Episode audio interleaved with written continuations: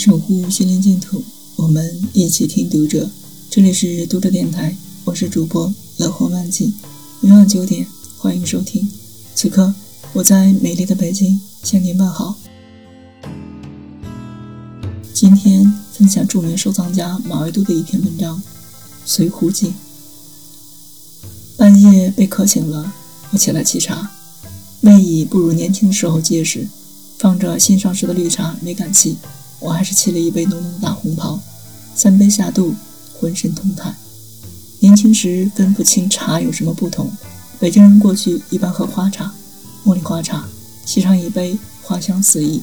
后来我慢慢对茶有些了解，才知在茶中加茉莉花，心智是权宜之计。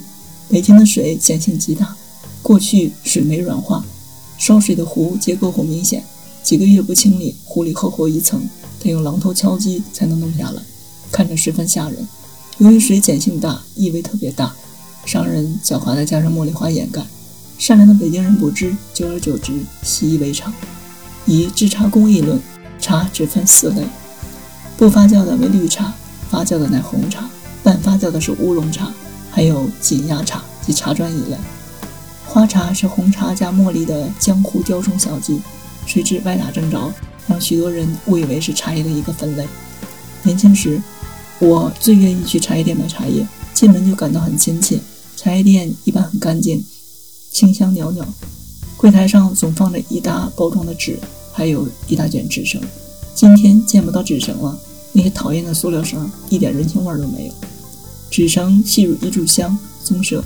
售货员每包装完就随手一捆，那动作、那声响，至今如电影一般印在我的脑海里。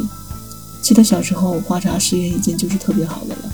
好茶卖到最后，茶叶罐底就剩一层碎末，俗称高末，乃高级花茶之碎末的简称。最细碎的高末还有一个富有文学气息的名字，叫随壶镜。顾名思义，基本上是茶水喝没了，茶叶随之也干净了，不用再去刷茶壶。这也算是天下美食之一。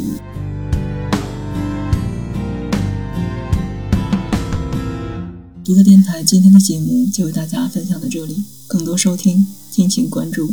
晚安，好梦。